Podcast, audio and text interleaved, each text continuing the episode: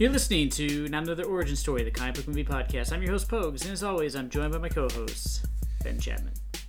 Folks, it's uh, fantastic to be here. We're back. We're doing a current movie that's in theaters.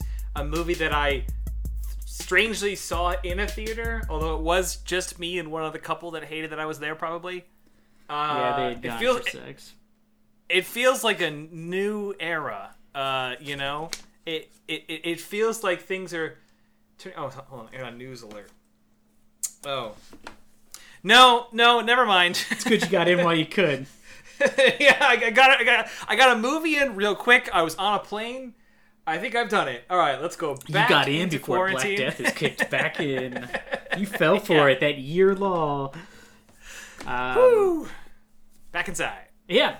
So we did uh, the Suicide Squad, the not a remake, not a reboot. Soft, soft reboot. Yeah, guess. uh, just sort of an odd situation. Um, We'll call it. I suppose. I found it weird that in the very beginning they sort of still tried to describe the premise of Suicide Squad, and I thought they really think people aren't going to know. Like, you're, are you just that pretending like eh, the ne- I first know. movie never happened? They should really re-explain the premise. I thought that this movie's, you know, early first act did a pretty good job of welcoming newcomers as well as Yeah, uh, I just- without without wasting returners' time. You know, I just was sort of surprised when they were like, "All right, you guys." And I was like, "Wow, they're really going to re-explain the premise? That just seems kind of weird." Um, Uh, it is it is in quick fashion, almost like almost like in a parody quick fashion, but like, "All right, you're a prisoner. Come with me. We're putting a bomb in your neck, and then you're going out." Like it's yeah. almost as if Oh, it is very quick. I'm not saying they take a long time with it, which I, I give them credit for. I was just surprised they they had to re-explain the bomb in the head thing, which really never comes back up. Um, I was just sort of surprised I at some of them. It creates boundaries for the heroes I, to I work within. Guess. Uh, Uh, f- a fun little Easter egg: the doctor administering the bomb into Savant's neck is in fact the original one of the original creators of Suicide Squad. oh, the comic book. Yeah, Interesting. All right. yeah, a little, little little cameo in there you wouldn't have re- recognized because it's just like a nerdy doctor. I was going to say, I, I don't think. I would recognize 90% of comic book creators in a movie because I wouldn't have Yeah. been looking for them.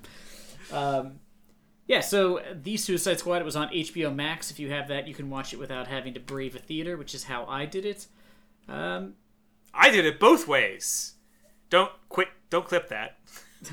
don't clip. No. Don't clip me saying I, I do it both ways. Please. don't worry, it's or or do. on You know the what? way to your wife. Uh, It's a spectrum. Who cares? wait, no. Um. She says she's okay with it. All right. I'm learning knew that. Too much about your sexual preferences. Um, Uh, for those of you that somehow didn't catch any of the uh, uh, lead up to this movie or the the recent hype for it. Uh, uh, as a quick reference, this movie had a trailer release that confounded everyone as it scrolled through. God, like th- like thirty people that you recognize. Yeah, yeah, where it was just like, here's every character that'll be in this. We're not going to tell you that most of them will be in it for three minutes. Nathan Fillion, returning Jai Courtney. I mean, we talked about it in the mini episode. I mean, it's it's everybody. Yeah, I will say we'll get to that later, but this movie is sort of raised in my estimation when they got rid of Jai Courtney. yeah. I was like, Famously, all right. famously not a fan. No, Uh, he cannot act. He cannot act. Him and that guy from Avatar, I feel like, are basically interchangeable because they're both not very good, uh, kind of generic white guy actors. Uh, just because he was a piece of garbage in in a, a Good Day to Die Hard, uh, uh, playing Jack McClane. Is that is that what you, is that what you're upset about? Well, no, but that definitely didn't endear me to him. It's what I'm still upset about from whenever that movie came out. I will tell you, I Um, didn't see it because I was like, this movie's going to be bad. And then I was like, his son's Jai Courtney. I'm definitely out. but I mean, obviously, James Gunn is is pretty infamous uh, as a director, especially in the comic book world. You know, uh, uh, Guardians of the Galaxy, while not A- a this same kind of movie, yeah, By our not this precisely same kind of movie. It is. It is. It was certainly like a. Um, I don't know. What, I don't know what to call it. It was certainly like a. It's a, a- a similar in a left turn way. for Marvel. Yeah. Yeah, yeah. I mean, yeah, Guardians of the Galaxy was definitely out of the norm and sort of an outlier for Marvel to do like one a not very popular comic series that hadn't existed for a couple of decades, I think, at that point. and then you know just sort of characters people were like I don't know who this is, and then the whole story takes place not on Earth, which is you know sort of a tough Yeah. sell for a, a, a shared universe. But he and it wasn't that like other Marvel, uh, Marvel uh, other Marvel movies weren't funny, or at least weren't attempting to be funny. But like They Guardians of the have the Galaxy was of humor. was real tongue in cheek. It really leaned into like pop culture references. It was and, very and it had more like humor humor like the marvel movies are funny but they're Right. mostly like one liners or like pithy comebacks you know there's you're not gonna get like a lot of like joke jokes you know they're all very and uh, not that i'm, I'm bad mouthing i love the marvel movies Yeah, but this no, one was the first to have like pretty good movies. people's making jokes or things that are more jokes Sometimes they have good jokes, like Some. like watching Coulson like fanboy over Captain America and wanting him to sign his car. It's a favorite of mine. But also in the same movie, you know, you got Iron Man stepping out the back of the the plane and being like, uh, "What's your plan of attack? I have a plan. Attack." And you're like, "Ugh, ugh, oh ugh, yeah yeah my body. Oh, it was so bad." for, for every Um, good Marvel joke, there's Age of Ultron, which was just like, I think like the meter where they were like, how many one-liners can we throw in? Uh, but James moved over to DC, which is absolutely demonstrably not known for its comedy. Or good movies. or good movie. I mean, even its best movie up until this point, which I think we all would agree is Wonder Woman, is not a funny movie Well, necessarily. What about Shazam? It's got humor in it. Uh, Shazam would probably be its most successful attempt to humor until this film, I Mm-hmm. think. Yeah, yeah, Uh, but even that was like fine, yeah. fine all around. Um, uh, but this this is James Gunn coming in doing his his, uh, his odd sense of humor. Although I do, uh, this is we're so far away from talking about the movie. I'm sorry, but I do want to make a side comment. I kind of want James Gunn to step away from Marvel and DC and just go back and make his own stuff because Yeah. he's got such a weird perspective, and I feel like and this is I think a good example of it. He's a little tethered when he's on like uh, one of these mega studio. Well, uh, I, I feel like uh, this sprints. one was. So I feel like what made Guardians of the Galaxy work is they got him and they were just like, make a James Gunn movie. Like, we love you. You're sort of crazy. You got a good visual sense. Like, make a movie and we'll sort of just make sure you don't do anything, you know, to like ruin a, a $200 million movie or whatever. yeah, yeah. this movie I felt like, and I put this down as um, some of the movie feels like it's a James Gunn movie, and some of it feels like DC wrote James Gunn a note and said these six things have to be in the movie. You have to put them in, and you can try to put your spin on them, but they need to be like they were in the other movies. And so there's these weird moments where you're like, boy, this is not James Gunn-y, and you can like tell that it just felt forced. Like a lot of the Harley bits felt really out of place with the rest of the humor. Because like the rest of it's sort of funny, like sophomore-ish kind of like bickering humor. And she's off doing the really terrible humor that they put her in the first Suicide Squad and you know, it just felt really there's a couple of bits that just feel so out of place to the rest of the movie that I was like, boy, I can't believe he let that go. I'll I'll comment real quick. First off, to those listening, I I thought this was a absolutely a good movie. Just to be clear, before before we inevitably break it down, and before Pokes delivers a verdict that I think will disappoint some people, I I genuinely like this movie. The second thing is that I do agree. The pacing, I think, is what shows that, not necessarily Harley to me. Uh, the pacing is bizarre. In rewatching at home with with Sarah, uh, the one that struck me the most, and this sounds like I'm commenting on the Harley storyline, is that suddenly we just like left turn into this sort of like montage romance with the Yes. the uh, the leader of Corto Maltese, and like I didn't, didn't like not enjoy it, but watching it a second time, I'm like, wow, this is out of nowhere. In fact, that was even one of Sarah's comments while watching this. What are we doing? Like, it, it was almost as if they'd cut some interluding scenes that would get us there, and just we just like vaulted into this, and It- we it- vaulted into the next it thing. felt to me like her whole section after she's captured up until they get back to her it felt like they had written a script where she gets captured and either the guys rescue her or something and dc was like no she needs to be in the movie more and they were like just put something in, in the middle where she's doing something and Yeah. she kills some It- people and because it it, it just felt like they tacked it, in because it serves no strange. purpose that guy dying is- really doesn't do anything to the plot yeah. her now being there the doesn't problem. really do anything to the plot here's the problem with hanging that criticism on Harley. I would say the majority of people who went and watched this movie liked Harley the most. I I would ta- I would put good money on that. Oh, so that would I, because people think that most the first Suicide favorite Squ- Squad movie was good, and they are demonstratively wrong. Ben, you can have a- not- an opinion and be entirely wrong. most most people did not think the Suicide Squad movie was good, but I I still think Harley does well all the time. I will. I will say in. this, and this is not a comment on Margot Robbie because I don't have an opinion really of her one way or the other, uh, other than she does a horrible, horrible accent, which was more egregious in this movie than I felt it was in the first one. I'm not bothered by it. And this version of Harley, I could not like less. She is essentially a watered down version of the Joker. She's like, Uh, trying to be funny, which never works because her jokes uniformly throughout this entire movie just fall so flat. They they're not funny. That maybe it's the delivery. I don't know. There's a terrible joke where she says she likes rain because it's like angels splooging on her. I was like, that's Definitely the worst joke like, in the that's movie not by a long that doesn't shot. even make yeah. sense. That's not what splooge isn't water. Like it doesn't make it. She have said like peeing on me. Anything would have made. And that pretty much code like is, is a good example of her for the entire movie. It's just really bad humor and an attempt I- to make her be the Joker, which is not the point of Harley Quinn's character. Which I definitely don't agree that her humor is a full fail throughout the film, but it is, I would say, maybe on average, not a success. Uh, yes, I would say mean, it's more that- unsuccessful than successful.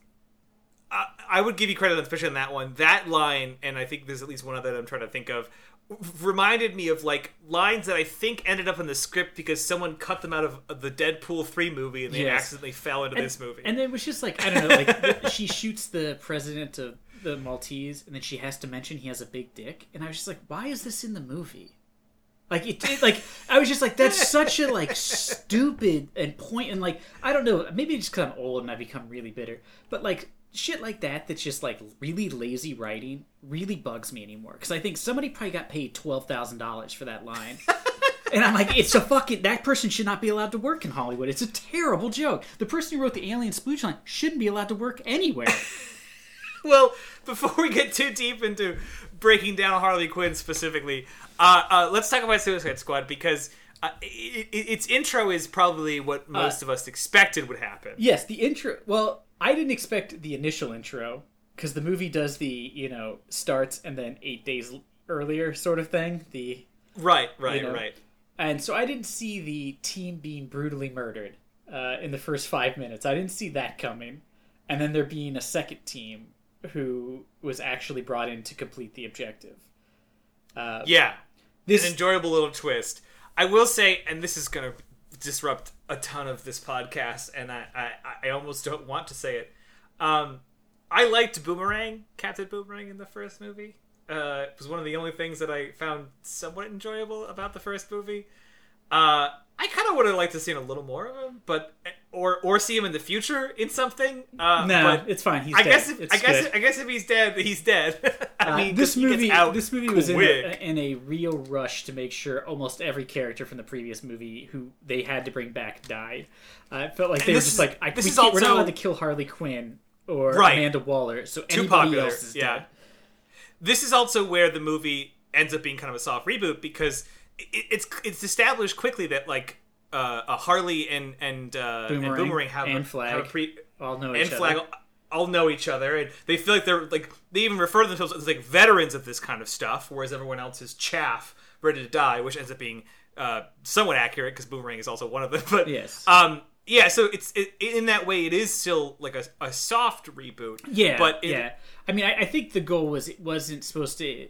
He said he specifically didn't want to have to address anything that happened in the first movie. Like he said, I'll use the same characters and the same Right. basic sto- but I don't want to have to address any of it. I don't want to have to explain why they're still working for him. I don't want to explain anything. Like, uh, and that um, that opening also starts off my initial. One of my first notes is just I feel like Margot Robbie went to the guy who taught Nicolas Cage his southern accent, and he said, "Yeah, I know what people sound like from New Jersey."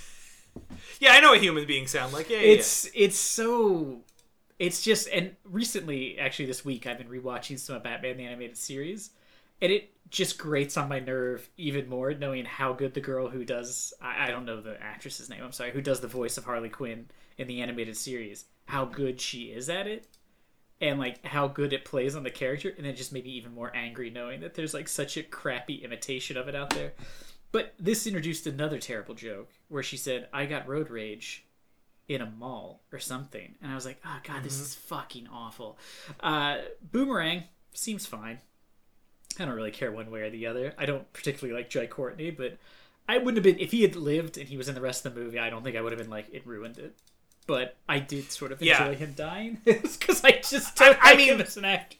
Let's not let's be clear. The deaths in the beginning like really set a tone uh, uh, for the comedy in the film. That Yes. at least the comedy that works. I mean, watching watching Nathan Fillion's arms Yes. impotently slap people before he's That- because exactly when you're thinking to yourself, wouldn't they just shoot the arms? They Yes. shoot the arms. That's exactly My- how you think it was going to go. My favorite part is he pops his arms off and they start floating ahead, and you're like, boy, that's not particularly great. And then they get up there. And he can't even fight. He's just like smacking them, like not Yeah. even like it would be so Because he doesn't have, like. He doesn't have super strength or Yes, anything, so he's he's not really able. Um, yeah, Not to mention, I think I don't really know the specifics of his powers, but I mean, like to grab a gun. If you were to grab a gun somebody had in front of you, part of the help there is that your body is there to Yes. anchor your arms.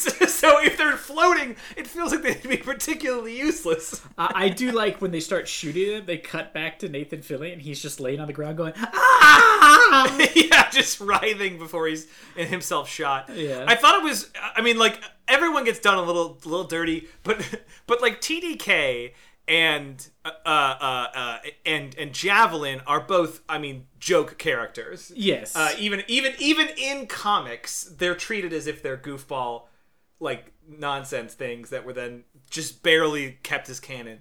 Like Yes. Blackguard, Blackguard has a little bit of a history fighting Booster Gold, and he's got like some powers and stuff. And I mean, he does die uh, in, during a Suicide Squad mission, but it's so funny that he's just Pete Davidson. He's not Yes. even like a powered character. He's just Pete Davidson with guns. I, I had to say that I was mildly disappointed when Pete Davidson died. I was like, oh, I kind of hoped he'd be in it for a little while. I would have enjoyed I really like Pete his, Davidson. his sort of like the character that he seems to play in a lot of stuff. his cocky delivery to all jokes is is typically Yes. quite good, and it would have fit well. If if if the first team had just half died and made it like a little bit inland before they failed further, and we got to see a, a smidge more, I wouldn't have been too too mad. Uh, but yeah, no, it's fine. It's finally got wiped out. Obviously, like you said, you got Harley and Flag and plow Armor. Yeah, Um, yeah, yeah. And so they uh, get they away, but you see everybody else die, which is sort of like you know somewhat jarring. And, and it, you realize I didn't realize the movie was R rated. I wasn't paying. You know, I didn't. Hmm. I wasn't. You weren't ready for the absolute gore. No, it wasn't that I wasn't Oh. ready for it. When Pete Davidson's face exploded, I was like, "Oh, it's R rated." and then I was welcome to like a movie that was R rated, and occasionally it just felt like they were like, "I don't think we've said the F word for a while. Put it Yep. into this line." Every so often, somebody would just say the F word, and I was like, "Oh, this is."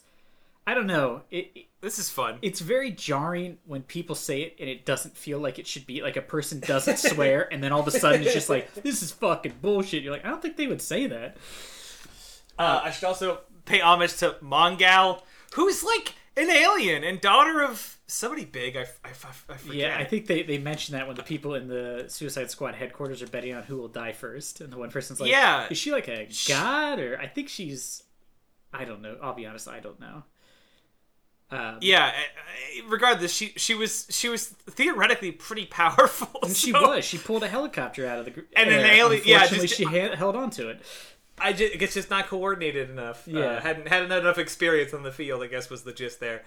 Um, but yeah, we watched that. We watched that squad get wiped, and then we pan over the beach to the Yes. actual people in the movie, which is a pretty good. I, I thought that was pretty good, and I thought that was a clever way to sort of introduce a new Suicide Squad, not have it. Because I, at first, when the movie started, I was like, how are they just going to introduce like all of the extra characters? Because like, are they just going to do the same thing? Because it's sort of silly. But I thought this was a clever idea to be like, oh, there's a secondary Suicide Squad that like is the actual one who's supposed to achieve the objective.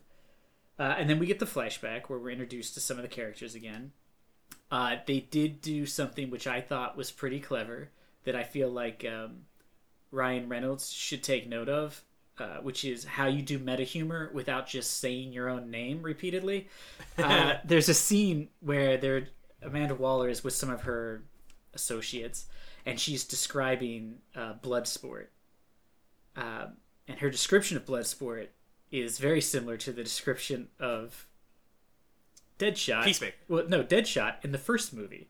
Oh right, right, yeah. She mentions that anything in his hands is a deadly weapon. I'm pretty sure in the first movie. yeah, yeah.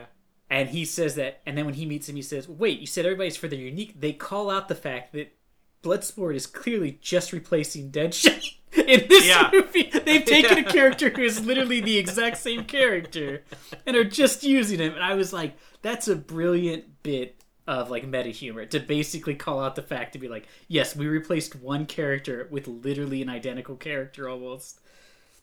And what I thought was funny then too was his thing was he had a daughter too, which is the plot of uh, Deadshot. Remember, he's trying Yep. to get out so he can get to see his daughter.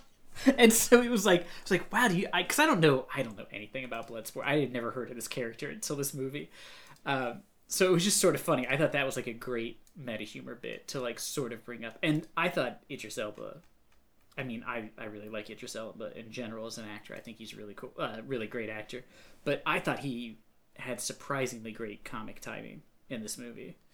He did, and, and it was a smart. It was a smart um, choice to hang the movie on him and not someone that might be a more stupid like DC like uh like meeting room. Like "Uh, Harley's our star. Let's let's, let's hang the whole story around and, her. Yeah, and I feel like that this might have been That was a good choice. I think that might have been Gunn pushing to be like because I think Probably. I, I think honestly had he had his you know whatever he wanted I think there's a chance he wouldn't have put Harley in the movie at all. I think he would I have also would have wanted to just make his own movie.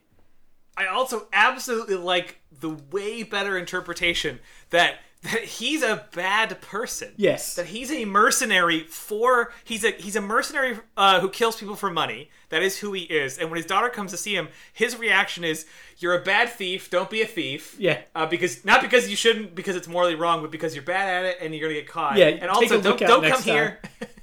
don't come here because I suck. I'm bad. I'm a, I'm a shitty person. I Yeah. you shouldn't come see I me. enjoyed when he Whereas- was like he's like what do you want from me I'm a terrible father I was like well Where- you rarely see that in a film Will Smith is like wiping the like the blood of an innocent civilian off his like knife, and then he turns around and hugs his daughter. yeah remember like, at the end am I he's like su- teaching her like math and it's like you're Am I a- supposed to you're think you're cool?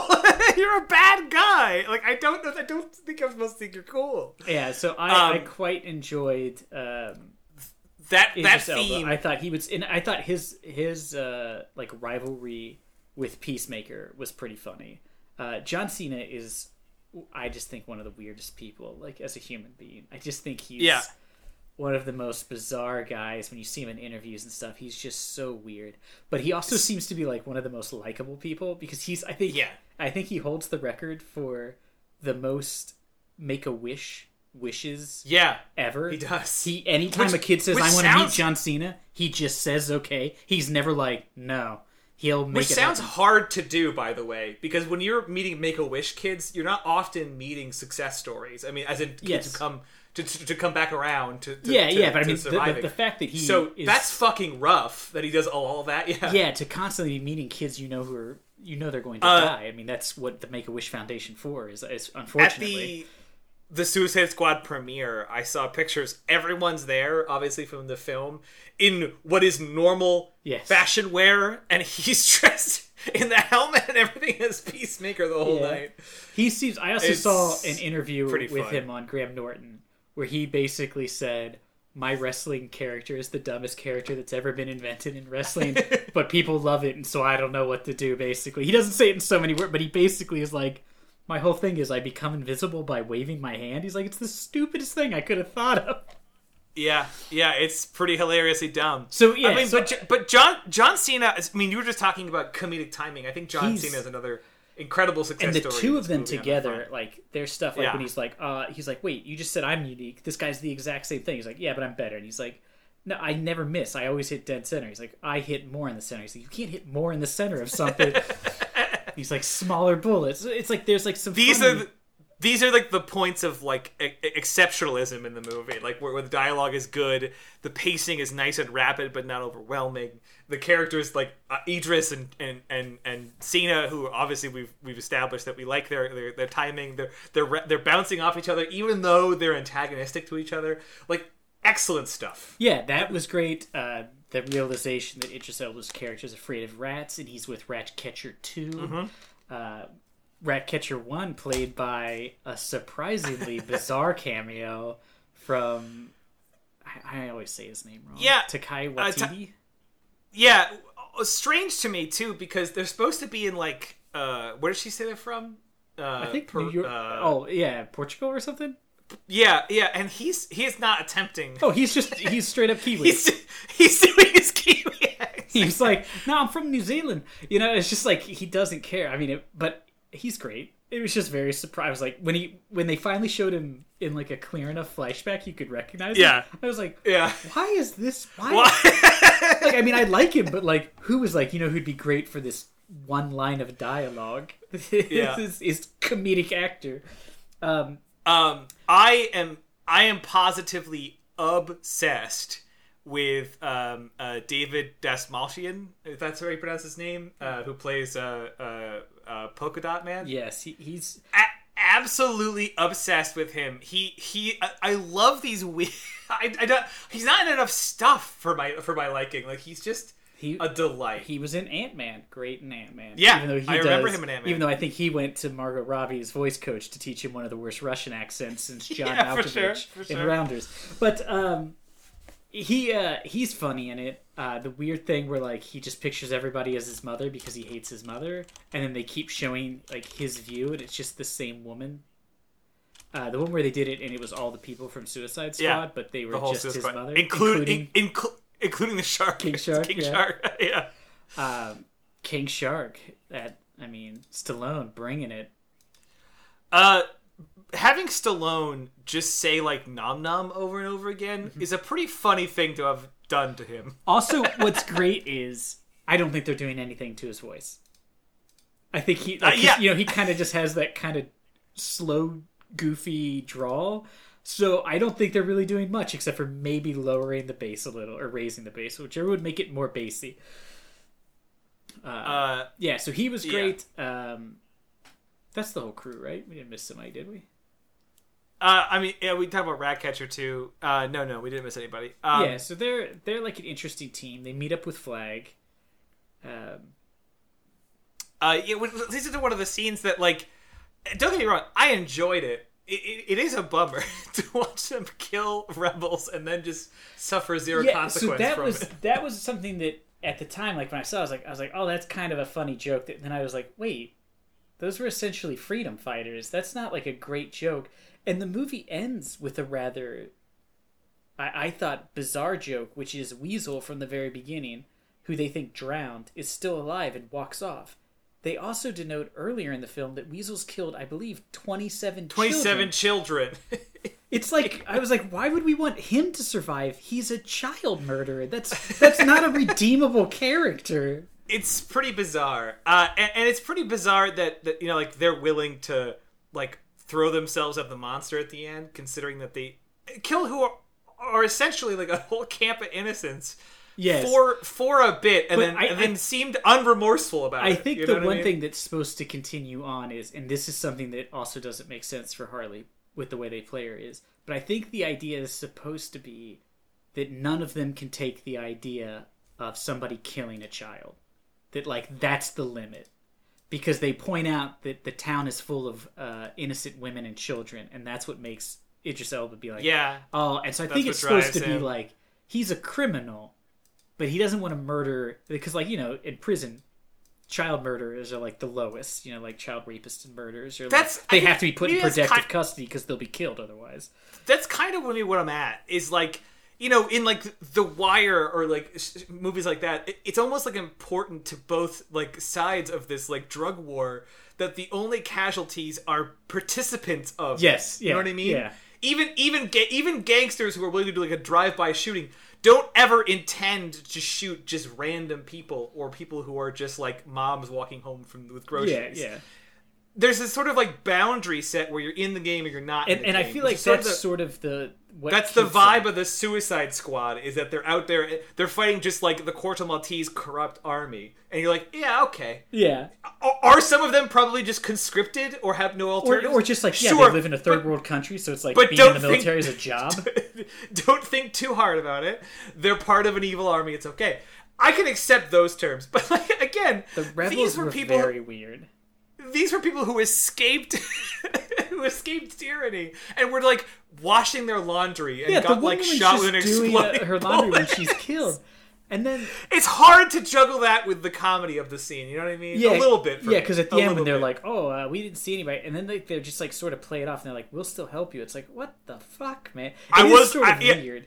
There's like no consequences for like their bad, but like their shitty behavior, And- which is almost annoying. I will say though, I just want to mention it real quick, two of my favorite line de- deliveries in in the favorite movie are both from David Dastmalchian, who in this one delivers like they're all mumbling about like how they how There they was no one there, People. yeah. Yeah, and then he just adds in like stiff as ever. You know, I turned them into my mother in my head and then killed them. Uh, one of my favorite deliveries, that and the the following one is when Milton is inevitably shot down. Oh, yeah. Powerful Milton, and he's having an argument about his importance. He just gets up. He goes, "He was helping us. Now he's dead." Like, Yeah, no, that that was funny just because like his reaction to sort of like, and I thought that was like kind of a good joke because you know like in these movies. There's always like an extra set of people who come with them to like a final objective and Yeah, yeah, off, yeah. and no one ever reacts to it. So I was like, that's that's again sort of good meta humor that like the one person cares. And I was And like, I that was always- funny. I always love it when a movie is shows me something. I think in the back of my head something, and then the movie comments on that very thought. Yeah. And my and my thought was as they're like running through this, like the fifth level of the, like they're deep in the facility at this point. They're, they're, they're not the entrance. so high up. They're all the way up in this facility, and like they, they jog through this like cubicle section, and there's like I'm like, is that that guy who was driving the van? You can and see him- he's When they first open the door, shot. Yeah. he follows him in, and it, I, I saw it, and I was like, "Why is that guy going in with him?" And he's just like carrying like the bag of explosives. And I was like, "Why is this guy in cargo shorts going with them?" And then they address it. So yeah, that was a good bit. There's a couple of like really like pretty decent bits in the movie. Uh, I thought that one was really pretty funny. Um. Uh. So as we're introduced to like the the landscape of the Corto Maltese, we're we're dropped into a couple more uh, i- interesting characters. One of them is the Thinker. Mm-hmm. Uh, who's interesting, if I think a little underdeveloped. Um, Yeah, I want to yeah. know. I want to know more about like what his power was because at no point was he ever particularly smart. He appeared to have just glued pieces of metal to his head. yeah, he wasn't very smart, and he didn't seem to have the ability to control humans, which I thought was the Thinker's power in the comics. I thought mean, that's what was the things on his head was for. it's made clear that he's you know intelligent because he's performing research but like uh, he's been at it for 30 years That was something else that I thought was weird because in my mind I was like, that actor must be way older than I think he is because that guy really looks like he's like in his fifties. I'm like, he started when he was twenty. That seems way too young to be put in charge of a. Uh, uh, like Yeah. a mission to determine extraterrestrial life, you know what I mean?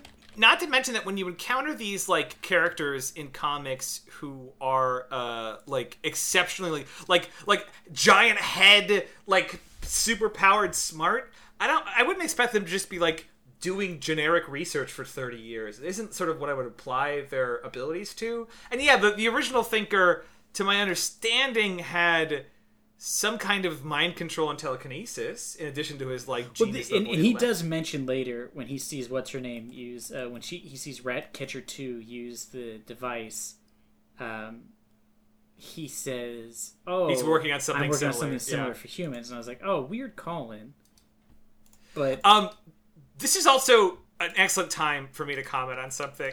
Uh, I did some reading for this movie, folks. oh, that guy's 63, so it's not as bad as I thought. All right, go ahead. I, I did some reading for this. I read a couple, um, uh, you know, Suicide Squad comics. I reread one that I was aware of, more modern one, and then I went back and and read one of the originals, like Brave and the Bold, um, like where they were first seen. Uh, Yeah, it's all it's all like characters you've never heard of.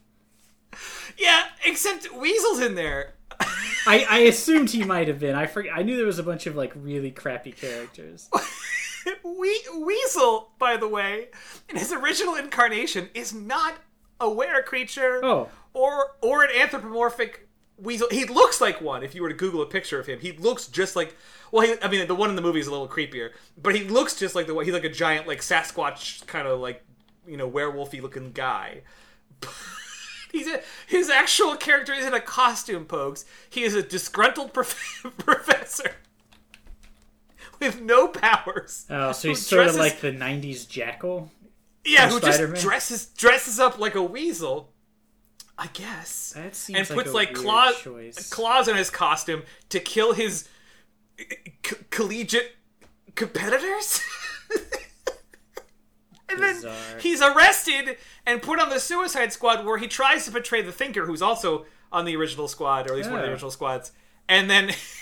And then is like zapped into oblivion by the Thinker's like brain or whatever the hell he's able to do. So he's dead like almost instantly. But I just couldn't get over this idea that he's just like he's just like a math professor who's upset about his tenure. It's- It is like an a odd monster. choice. But I get it, man. bizarre. Tenure's hard, man. So hard to get. You have to be published. It's just, it's a real nightmare. but yeah, this this sort of second act um, is interesting. I think it's weaker than this. I think I think I think these acts I, I- again. To be clear, enjoyed the film. Would watch it again. Um, I think it was an excellent outing for DC and one of its only recent success stories in its terrible, terrible lineup. Um, but I feel like the the enjoyment I have of the movie takes a step, not extreme, but a step down each act. Because the second act is a little meandering. Yeah, that that Um, was my big problem. Well, not. I mean, I had multiple problems. One of my problems with the movie was it. Its pacing was very weird. The beginning of the movie feels like somebody told them that they had to cut the movie down by 20 minutes, and so like scenes are going by so fast in the beginning, and then they get into the jungle, and it's like, nah, we're in no hurry now, and you're like, oh, okay, and it sort of meanders till they get into the city. And it just feels like so much of that could have been cut down or out and made the movie shorter and probably a little more enjoyable. But then the third act, you dislike the third act? Uh, well, yeah, the third act I only dislike because it devolves into uh, a, a, a, a regular superhero movie, which I guess at some point it had to be. you Yeah, know, I, yeah. I, I, maybe I'm maybe I'm being too unfair, but but at some point it has to be where it's like there's now a monster. We're gonna use our respective abilities. As unclear as they are, because it, it it's it's constantly uncertain to me what people are capable of. Like I understand that Idris Elba has exceptional marksmanship, um, but he also has like nano guns that they never explain. Yeah, that he can just connect and they form a whole new gun, which seems like a weird device to have. Yeah. Which is and one of them turns into a sword, and I'm just like, can you just attach anything to anything and it'll become something new? Or unclear. Uh, the power of that gun is unclear uh, because he's shooting it at the starfish and it seems to notice it but not react, like it's being wounded. and the fan on the Mar- front seemed uh, like I couldn't imagine that did anything. Margot Robbie, I understand that she's like a gymnast, basically. She's basically like an evil Robin, more or less, in description. Um, I, I would But- say this is uh, this is another problem I have with this version of Harley, which is she is, Is she essentially uh, a superhero. Yeah, she's like Batman, and it's like Right? it's very confusing because, and that's my big problem with the Harley in this movie is she is portrayed as being extremely stupid, like just unbelievably stupid. Multiple times she is so unaware of what's happening that it's like almost confusing. She aloof. says she says Pogues. Aloof. she says a ton of dumb stuff. She's a psychopath, which is not the point of her character in the the original cartoon or in the comics. She's not a uh-huh. sociopath. You know, she's not psychotic. She's, you know, a victim of the Joker, but that's a whole other thing. And she is portrayed as being like as good a fighter as Batman, if not better. And that's very confusing it is confusing because it just Yeah, seems I- like she's whatever they want her to be at and the, the given comics. moment. The comics play with this too. She'll like do crazy shit with a giant hammer in the con. You know, Well, I mean, I mean, I'm, not fine saying with that. I mean, it's it's inconsistent in the But comics. as she's well. like Jason Bourne and shit to like I know. break out of a handcuffs and stuff. It's like this is not possible. Uh, uh, I mean, side note: Margot Robbie did the acrobatics of that scene to some degree, which is pretty cool. She didn't use a stunt woman. That's pretty interesting. Uh, where she's hanging by chains. Yeah, but, I mean, like, I'm sure she's wearing then a harness. You can't physically It hold yourself up by your it- wrist. Yeah, they would break. But you're right. It, it follows her like it's as if she's like. Uh, what's her name from like Firefly? Like something she enters like those hallways and like, Yes, like River Gal, where all of a sudden she just Yeah. becomes.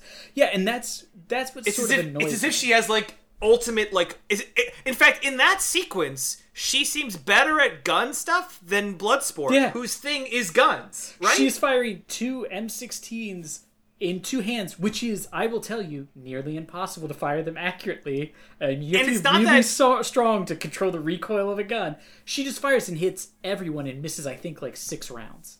And I know it sounds like I'm nitpicking. The It's- problem is, is that when you give people unclear power levels, it also allows them to just sort of get out of anything without any creativity. The They other just say, problem is I'm awesome at all stuff, so I can just go ahead and get the gun and then kill all th- people with gun. I am now free. I, it's I, of also boring. the best fighter. And then the other problem is, is It looks cool, But, but, yeah, but then the other problem you also have is at no point do you ever feel at all concerned for the character. There's no moment where you think, "Oh, something could happen to this character." Because you're like, "No, Right. She can do whatever she needs to because they will not ever stop her character because of how in the build it. finale, she's like thrown into a f- collapsing building, and I'm like, oh, that's it. But then she reappears like on a different building on the roof with that javelin, and I was like, all right, like she's just kind of wherever she needs to be. She survives, and, he's, and it's not. It's just, I, again, I mean, it's fine. It's fine that people like Harley Quinn, but I think the fandom for Harley Quinn has made it so that her character doesn't have to be interesting. Um, Yeah, and that's- that's my in- problem is in, most scenes, this which is kind the, of bothers this me. is the slow decline of the character. She went from being like an interesting thing to be like, oh, this is you know a person who's lured in by the magnetism of essentially a a serial a mass murderer who has you know a lot of problems like a lot of uh, socio and psychopaths and stuff and he's charismatic and she's drawn into it in sort of you know like a stockholm syndrome sort of thing and she eventually falls in love with him and she has like a weird reaction and all that and so she's sort of like a victim who's stuck in a very abusive relationship then dc realized people loved that harley quinn was in love with joker and they tried to play up that relationship even though it's the definition of a terrible relationship then they were like, well, Harley Quinn should be slutty. I don't know why. She just all of a sudden they were like, what if she only wore booty shorts and her and like uh, belly shirts? Why? I don't know. She just does because we want her to look sluttier because that'll sell more comic covers if she's half naked all the time. And you're like, oh, okay. Then she became a sociopath on par with the Joker. And now she is so degraded from what she was, which was a therapist who gets tricked by the Joker. She just seems like she's trailer park trash the way they play her now. And she's just It's- not it's funny. and she's a mass murderer who occasionally is like, well, we can't let X people die. And it's like, you have murdered. You've made it clear in this series you'll kill anyone because you do not care. You have no empathy. So you would not care if anyone died. And that's the what's joke, so confusing. The joke, the joke about what puts you here is that you walked into a bank of innocent people, and I assumed hurt or killed some of them Yes. to try and get money. Like we, we, yeah, it, it is, it is strangely inconsistent. It is strange. I, I will say, I don't find her to be a problem uh, uh, in terms of like her screen presence or or the majority of her comedy. I don't find it to be a problem. I did laugh at things Harley Quinn had to say um, when they're pacing around the Thinker. Uh, uh, there's some other moments that I enjoyed, um, but I think she was not the f- not the comedic center of the movie. You know, even though I think they were Yeah, trying and that- to make her. the yeah the scene with the thinker uh was i mean I, did you ever watch stella Yes, they basically stole a joke from stella and just redid it and i was Hmm. like wow this is insane and also it's a weird joke to do because the premise is the person who says it is a moron which is at one point they're at a board meeting they're all talking and they're all giving points and then michael showalter gets up and he says now i say something and then just sits back down it's a great Yeah, bit. yeah. It's really funny. But they do the thing where she's like, "Now I walk by," and I was like, "That's basically the same joke." yeah, it and you're playing her as so joke. stupid. She doesn't know any. And I was like, it just doesn't make sense. She's either supposed to be a badass who's really good at what she's doing and is on top of things, or she's a complete moron. You need to pick one or the other. A character can't be every archetype that you can think of It's for whatever moment you tough. it. and I kind of wanted more of a scene akin to um, in the Harley Quinn uh, film, uh, uh, Birds of Prey film, where she like invades the police station, where never- she's more I still haven't watched that movie. that's the Harley Quinn I expect is someone who just like like like comes into a room and just disseminates chaos and that's how she survives like isn't that when Yeah. she enters into the police station she has a beanbag gun with canisters full of like smoke and glitter and like beanbags and she's just like firing them and just creating absolute chaos as she like kicks people uh, that come near her and are like choking on the smoke and confused. Like that's the Harley Quinn I would expect. Yes, Someone who just somebody who does not appear to be a superhero or like a Yeah. a, a powered Would- a metahuman.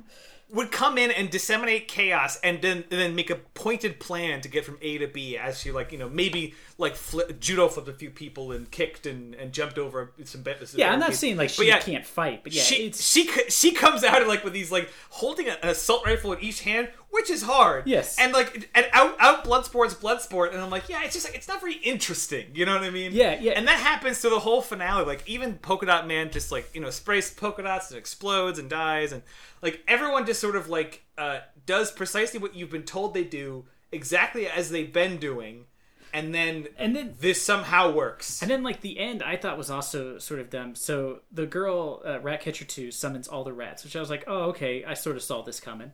Um, Sure. you know, they're in the jungle. There's gonna be No offense. Yeah, It's a it's a it's a jungle in a third world country. Th- this, she's, Yes. she's a good place to be. yeah. There's probably gonna be a rat, and they start attacking it. I'm like, oh, that's interesting. And then Harley Quinn, who's been carrying the javelin for a while because of a like a kind of poorly timed throwaway joke from the beginning. Uh, she jumps through and like punctures his eye, and it's like, well, you didn't really need to do that. Rats could easily chew through someone's eye. Eyes are notoriously very soft. like that's sort of their weakness. Eyes are ridiculous easy to damage. Like so easy to damage. You wouldn't even really need that sharp of an object. Just running towards it and jumping, you probably would have fallen through even without the spear. So Also like that whole port that- just seemed pointless because the the javelin didn't end up actually doing anything.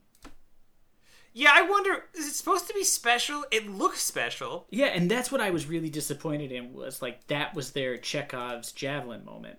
I was like, she could have just done that with a knife or a sharp piece of wood, or what's his name could have shot the eye, and she could have jumped through. You know what I mean? There was like no reason for the javelin, the javelin bit to be in the movie.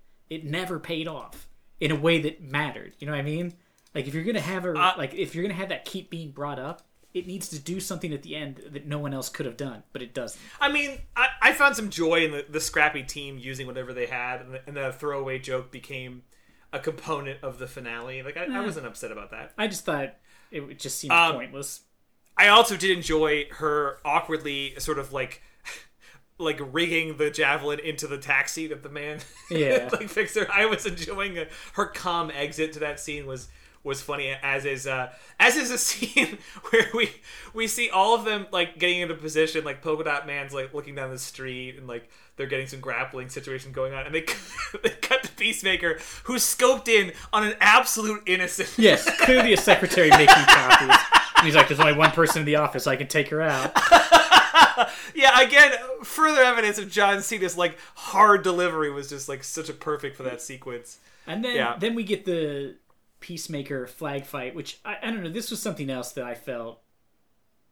I don't know. To me, the idea that Amanda Waller turned out to be a bad guy was just like, yeah, I know.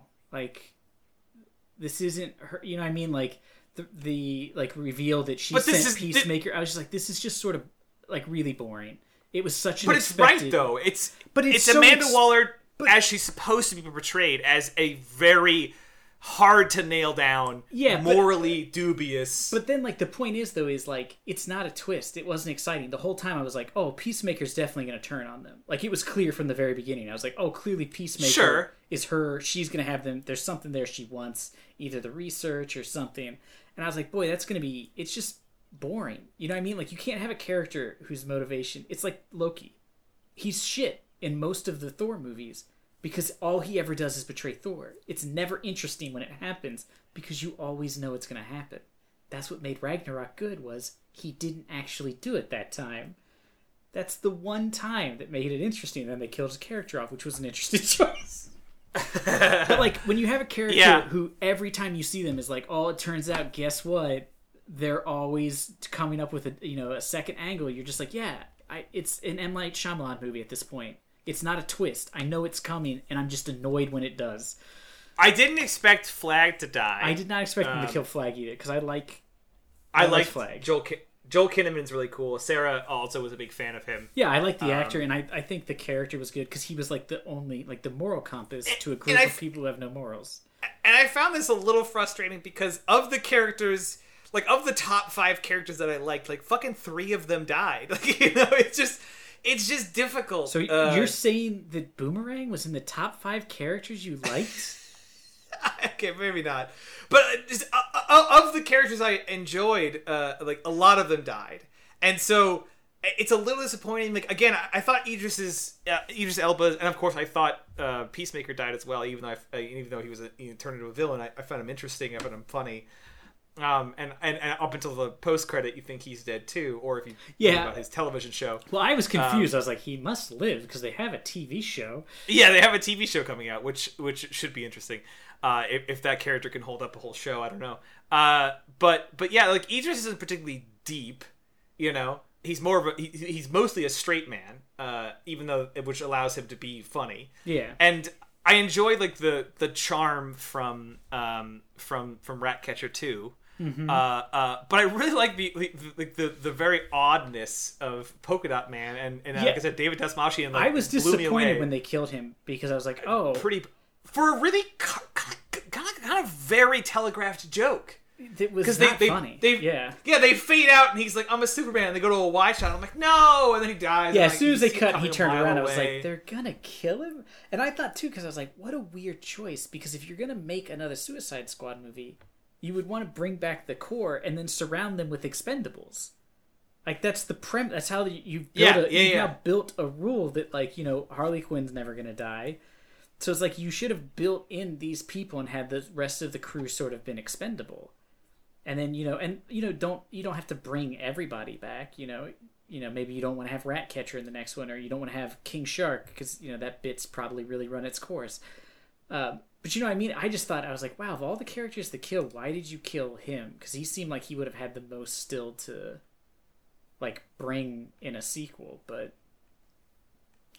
so yeah, uh, this movie also, I don't. Something's going on in Hollywood where I think the rule is there has to be uh, like an actual like rock song in every movie at least once every 15 minutes. This movie had an insane amount of uh, music cues. Luckily, they were not uh, painfully bad, and the original score they wrote was actually pretty interesting.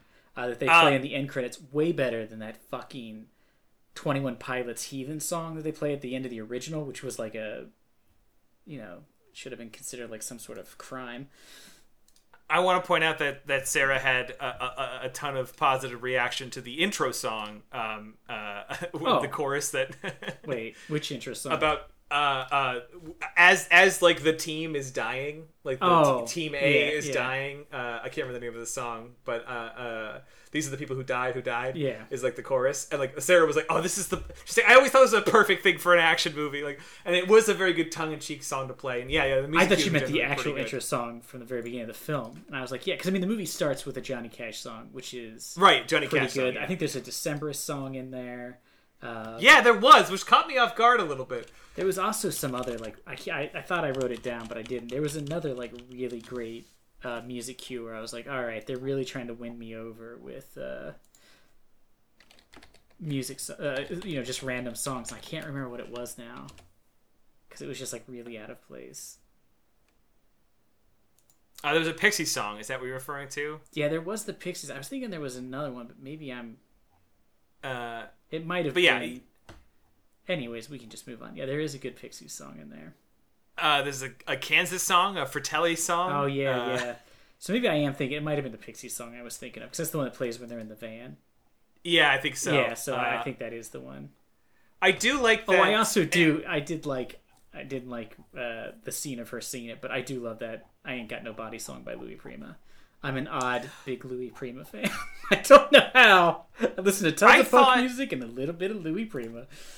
I thought I might not like King Shark because I don't particularly care for the Groot style character. Uh, you know, Yeah. like just the uh, I just have one lines and it's funny that I have one lines. Yeah, he at least But- talked. But he had some some fun delivery. Uh, the the one that got me was him making a little uh a, a little ver- like like Peacemaker. yeah a little C four peacemaker. yeah, he's like Peacemaker. And the dialogue sequence there was was again comedy gold from John Cena, which was like, you know, quit fucking around. Uh, Peacemaker. Uh, that's actually quite nice. yeah, he's like that's quite nice. He's like, but it doesn't really look like me. And he's like Peacemaker. yeah. I, and then they, they cut back to her during the explosion. I mean, that's that's it's good delivery. There's a lot of lines that definitely landed for me comedically. Yeah, Um, I, I would say that there was a, I mean, a decent amount of like really good jokes, a handful of really bad jokes, and a handful of like really good jokes.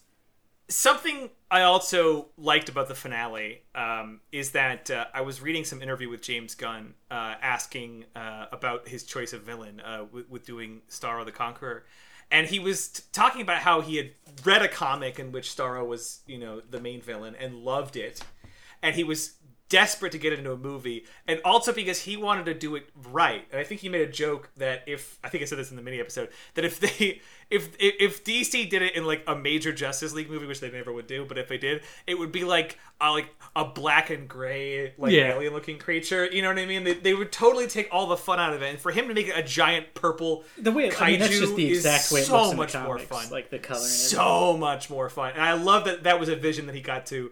To, got to nail It's down. kind of a sad thing too when it dies.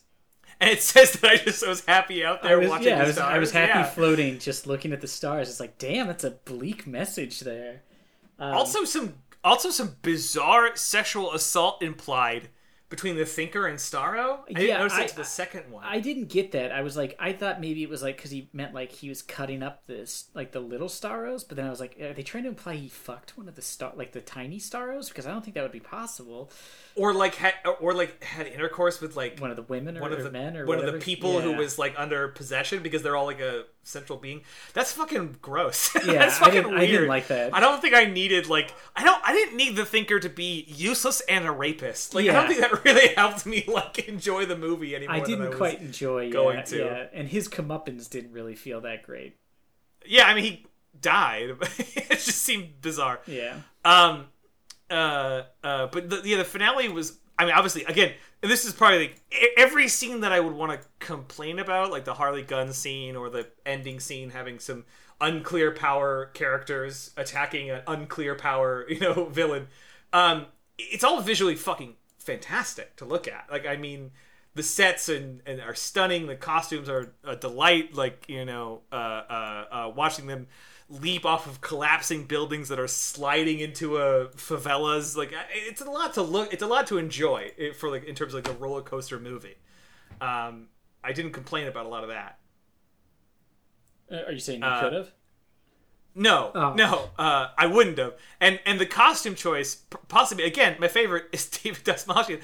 His stupid jumpsuit, his polka dot jumpsuit, is the best. Yeah, It his, looks his like his mom really, stitched it. It's really lazy. It looks like his mom made it for him, which I think again. And he talks about his mom and his siblings, some of them who lived. I want to know more. One- like one of I'm so prison. mad that he died. She's the, yeah, the woman who looks like a stained glass window. Um, yeah, and I, I mean, I thought like the scene where um, Bloodsport explains why he's afraid of rats, and Ratcatcher tells the story of her dad and everything. I thought that was like interesting. And then at the end, when she summons all the rats, and Bloodsport like freaks out, and she's like holding him while the rats are running over him because he's freaking out, and she's like trying to protect him. I was like, there's some good heart mo- moments in the movie, but I guess I think we already know the answer. I, I assume you're going to say you'd recommend people watch this movie. Yeah, I mean, especially considering that it's on, you know, it's on streaming already, so it's possible for someone to take a look at it. Yeah, I would recommend seeing it. I, I think, like I said at the very, very top, that it does a good job of not wasting anyone's time if you're returning from the other bad movie or you're familiar with the comics um, to some degree. It, it moves quick enough to avoid that. But also, I think that opening sequence is very grabbing for someone who's not expecting it, who's coming in fresh. Um, so so so in kind of two ways it's interesting. Um, and then yeah, I mean like, like I said, the comedic timing of Idris and and David Dastmalchian and uh, and Cena really carry the film. Uh, people like Harley, and she's doing stuff in this movie, even if people on this episode didn't care for it uh, on the whole or not Look, at all. I like my Um, Harley more classy, okay? so yeah, I mean, th- th- there's way more things to to, to, to, to laud about this movie than there is to complain about. I think, yeah. Uh, I, yeah, I would say um, it- it's worth watching if you, and I mean, you're listening to this podcast, so you enjoy comic book movies, and it's probably worth watching once. I would say it's probably going to be like an Ant Man and Wasp. Like I'll watch it one time, and I have zero interest in ever seeing it again. Like I, I do not think That's I'll fair. ever ever take the time to watch it. It's too long. It's not that good. Um, there's parts of it that are really, and I don't know if in three weeks, I'll remember any of the movie. It's it's just sort of I put down at the end. I'm not really sure this was a full movie. Like it doesn't, you know, there's like a lot of little vignettes in it of like character growth, but the plot's pretty show up, kill monster. That's sort of the end of the movie, and nothing really, not a whole lot changes. So overall, it was much. I mean, compared to the first one, if you guys listen to that episode, you'll know uh, I I recommended no one ever watch that. Uh, I think I might have recommended that they burn the negatives so that no one could ever turn it into a DVD. Yeah, I would concur with that. Yeah. Yeah, so this is it's definitely worth seeing once. I think. I you know, overall it's worth it. Um, probably going to be the only one because I don't know. James Gunn's tied up for like another four years making the new Gu- Guardians movie. So Yeah, we'll see. We'll see what D. Will this have any kind of impact on course correcting? Because DC's like veering the fucking car all over the well, place. you know, DC one minute is uh, canceling the DCU. I'm pretty sure. I think it's done. they gotta be because it's it's it's so confusing, and then to get in a public fight to to, with, to to release a second version of a movie they fucked up. Yeah, you know, I- and I- then and then pull in this off color like weird shit that's great, but like very different from everything else. I think that on. their plan is that they're just going to make movies now, and they'll be loosely related, but there's not going to be like a central. That's probably the right call. I, yeah, up. I think because uh, you know Give up. nobody knows if Cavill's coming back. Uh, they Affleck's not coming back. The movie, but I mean, like the Flash movie is still set in the same unit. It's very weird. Like they, I just don't know what they're doing. So, but anyways, uh, check out Suicide, the Suicide Squad. Don't check out just Suicide Squad. That movie was shit. It's extremely important. It's Yeah, extremely important Never has you an get article right. been so important. Like never. Uh, check that out. It's on HBO Max. If you have it, uh, you can also you know just get like a free seven day or something trial and then cancel before they charge you and watch it. So you know, stick it to the man. Uh, come back next week. Uh, we'll tell you what movie we're doing next. Assuming a threat to his tenure, Professor Monroe took on the costume identity of Weasel and murdered several of his Stanford alumni. I can't believe this guy's real. Who fights that hard for tenure at Stanford?